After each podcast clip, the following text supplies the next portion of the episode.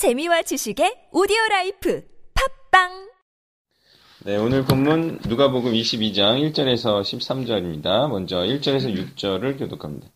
유월절이라는 무교절이 다가오매 대제사장들과 서기관들이 예수를 무슨 방도로 죽일까 궁리하니 이는 그들이 백성을 두려워함이더라. 열둘 중에 하나인 가롯인이라 부르는 유다에게 사단이 들어가니 이에 유다가 대제사장들과 성전 경비대장들에게 가서 예수를 넘겨줄 방도를 의논하매 그들이 기뻐하여 돈을 주기로 언약하는지라. 유다가 허락하고 예수를 무리가 없을 때 넘겨줄 기회를 찾더라. 아멘. 자, 어린 양의 피로 죽임을 면했음을 기념하는 절기. 이게 6월절이고 무교절이죠. 자, 이때가 가까이 오면서 예, 이제 대제사장들과 서기관들이 예수님을 죽일 방도를 궁리하게 됩니다. 이 날이 가면 갈수록 어린 양 대신 예수 그리스도도 죽임을 당할 예, 그럴 일이 가까워지고 있다는 사실을 예, 알 수가 있습니다. 자, 6월절 예식이 알려주는 것은 무엇인가요? 예, 그것은 우리가 6월절 어린 양이 죽음을 당하는 것만으로는 구원을 받을 수 없다는 사실을 알 수가 있습니다. 왜냐하면 6월절에 구원을 받기 위해서는 어린 양이 죽은 것 외에도 그 피를 발라야 된다라는 사실을 우리가 알 수가 있어요.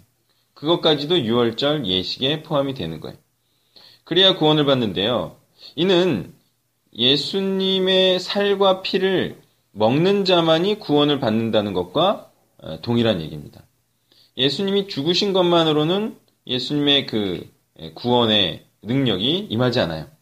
그의 살과 피를 먹어야지만 죽음에서 죽음을 면하는 구원의 능력이 그 사람이 임하죠. 그러니 구원은 어떻게 발생하는 것이냐? 그것은 먼저 인간의 타락이 있어야 되죠. 그 다음에 구원이 있는 거죠. 그래서 먼저 인간의 타락, 출애굽에서의 삶 이런 것이 있어야 돼요. 그 다음에는 예수님을 보내심이 있어야 되죠. 그 다음에 예수님의 죽으심, 죽임 당하심이 있고 그 다음에 회개와 순종이 발생하는 것입니다. 이때 구원을 발생시키는 시점, 다시 말해 피를 바르는 시점, 다시 말해 구원을 받을 것이라 확신해도 좋을 시점은 언제냐? 예수님의 죽임을 당하는 시점이 아니라는 거죠. 예, 언제? 바로 피를 그, 그 각각의 자신의 방에, 집에 바를 때, 그리고 스스로 그 각자가 예수님의 살과 피를 먹을 때, 다시 말해 인생을 돌이켜 순종하는 시점이라고 해야 하겠습니다. 자신이 이, 이 그리스도를 죽인 자임을 시인함이 있어야 하는 것이죠. 네, 그거 없이 구원과 죽음을 면함은 없다. 그리고 예수님을 내가 죽였다 하면 무엇입니까? 그것을 알기 위해서는요, 예수님께서 왜 죽으셨는지를 아는 것을 통해 우리가 알 수 있는데요. 예, 예수님을 죽인 자들이 지금 대제사장들과 서기관들, 다시 말해 금권과 교권 유지의 욕망이 예수님을 죽이기도 했지만 그들만이 죽인 게 아니에요. 사실은 그들에게 힘을 실어주고 결정적으로 예수님을 죽인 자들이 있죠. 그들은 자신들이 원하는 그리스도가 아니기에 십자가에 못 박으라고 한 무지한 백성들, 그들도 예수님을 죽인 자들이죠. 그러니 자기가 그리스도를 죽인 자임을 시인한다는 말은 지금까지 그토록 바라고 그리던 예수님께서, 아니, 그리스도께서 십자가의 길로, 죽음의 길로, 자기 부인의 길로 따라오라는 그리스도를 만나고 시인함을 의미하는 거예요. 아, 그러니까 내가 과거에 예수님을 죽인 자였다. 그것은 내가 예수님께서 어떤 일을 나에게 명하셨는지, 어떤 길을 나에게 명하셨는지 모르고 살았던 바로 그런 사람이었다라는 것과 같은 말이라는 거죠.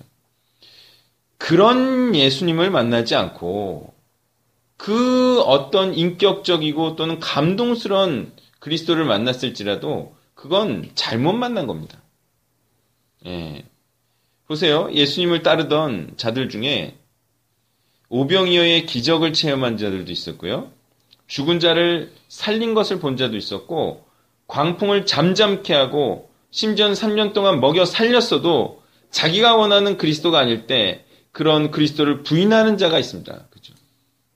예, 그런 자는요, 예수님을 인격적으로 만났다 할지라도 그 길로 가지 않은 것이기 때문에 정말 예수님을 만난 게 아니라는 거죠.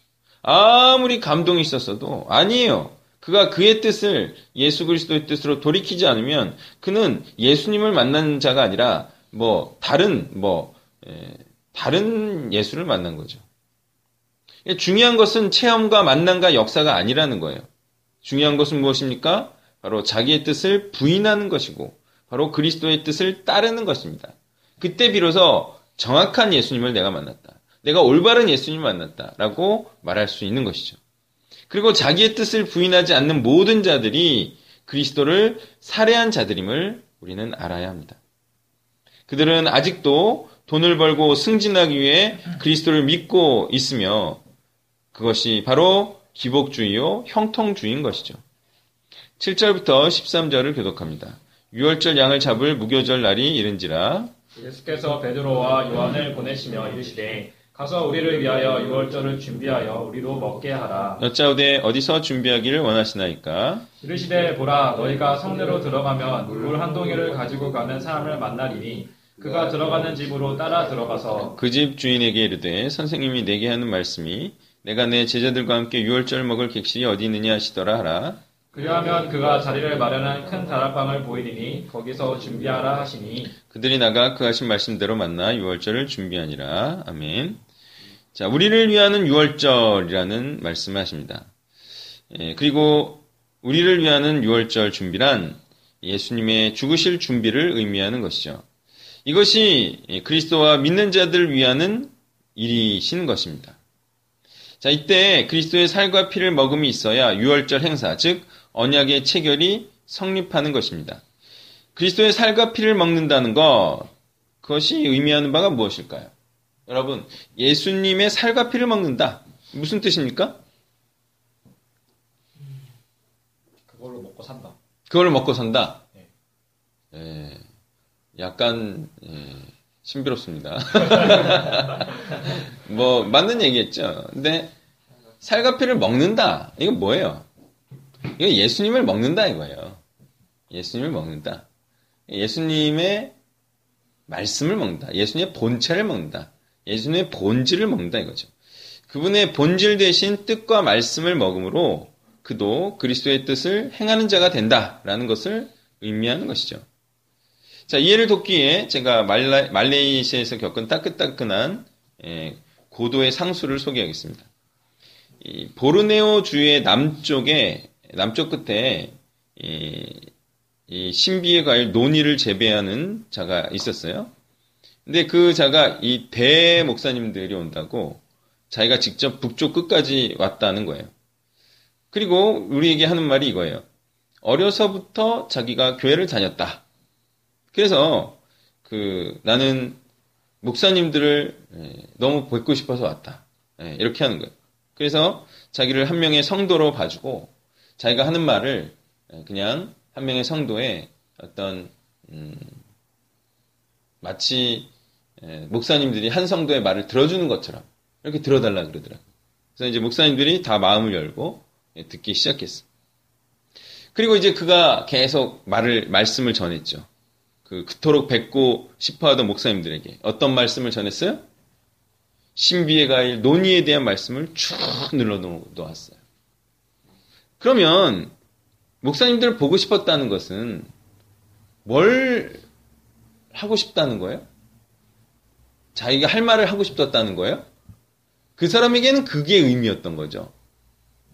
정말 목사님들이 와서 정말 자기가 어렸을 때 다니던 교회 생각도 나고 그리고 이렇게 타지에서 어, 교회도 두 개밖에 없는 곳에서 뭐 말씀을 예.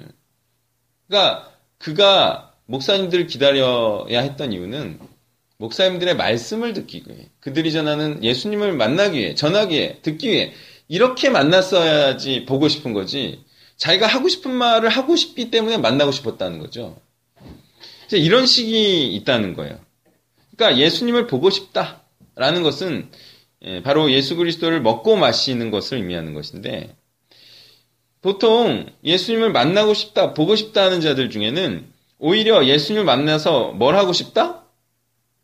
자기 말을 하고 싶다. 자기 뭐 마음을 토하고 싶다. 뭐 이런 식인 거죠.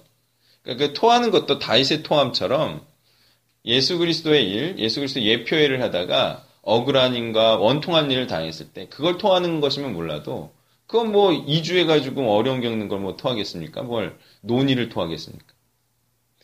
자 그런 자들이 어, 어, 말하는 해갈이 무엇일까?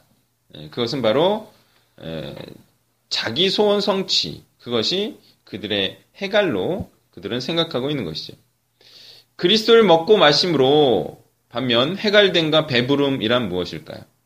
그것은 바로 그리스도의 뜻을 알고 그리스도의 일을 행함으로 더 이상 자기의 뜻을 이루기 위한 야망과 정욕에서 벗어나서 참 자유와 풍성한 하늘에서의 소망을 먹고 바라는 자가 됨을 의미하는 것이죠. 자, 이러한 예, 상황 중에 12절에는 예, 예수님과 제자들에게 기꺼이 언약 체결과 그들이 거할 처소를 제공하는 자가 나오죠. 자, 이렇게 이런 어, 6월절 예, 절기를 지킬 준비할 장소를 제공해주는 이 어떤 자의 이러한 행위는 사실 6월절 시즌의 금전적인 큰 수익을 포기하는 일이죠. 그뿐만 아니라 종교 권력자들에게 핍박을 당하는 일이 될 수도 있기 때문이죠. 그러니 작은 자들, 다시 말해 그리스도를 따르는 자들을 영접함으로 먹고 마시게 한다는 것은 무엇입니까? 바로 이 마가처럼 그들과 같은 자가 됨을 의미한다 하겠습니다. 바로 그도 자기의 유익을 구하지 않는 바로 그리스도의 제자인 것이죠. 제자가 아니면서 제자를 돕는 자는 없는 겁니다. 자, 이는 물질로만 베푸는 그리스도인은 없다는 말과도 같은 말이라 하겠는데요. 물론 그리스도를 믿게 된 초기에는 말씀이 너무 자신에게 없어서 주로 물질로 섬기는 것이 어느 기간 중에 가능하다고 할 수도 있을지 모르겠어요. 그렇지만 중요한 것은 계속 물질로만 섬기는 자는 없으며 또한 없어야 한다는 것입니다. 그것은 바로 구원은 무엇에서 납니까? 음식에서 나지 않습니다. 구원은 말씀에서 나요. 그리고 구원받은 자는 어떤 자입니까? 바로 다른 자들에게 구원을 베푸는 자이죠. 다시 말해 그리스도를 선물로 주는 자입니다. 그렇기 때문에 믿는 자, 그리고 그리스도의 제자들 영접하는 자는 그도 말씀을 전하는 제자가 될 수밖에 없다는 사실입니다. 다시 말해 믿는 자들은 그리스도를 먹고 마심으로 그리스도와 언약 체결을 한 자들로서 그리스도를 나눈, 나눠주는 자들임을 우리는 알아야 할 것입니다. 정리하면요, 그리스도를 먹고 마심으로 우리에게 일어나는 일은 무엇입니까? 바로 그리스도와 하나가 되는 겁니다. 그의 정체성과 예, 그의 말씀으로 그의 영으로 우리가 하나 되어서 그리스도와 같은 자가 되는 겁니다. 그리고 그리스도와 같이 또한 그리스도를 나눠주는 자가 되는 것을 의미한다는 것입니다. 또한 이것이 바로 구원의 일을 행하는 것이죠. 그래서 우리는 음식만 주고 구원을 안 일으키는 것이 아니라 음식을 안 주고도 구원을 일으킬 수 있는 이 말씀과 복음으로 우리가 이 제자의 사명을 감당해야 할 것입니다.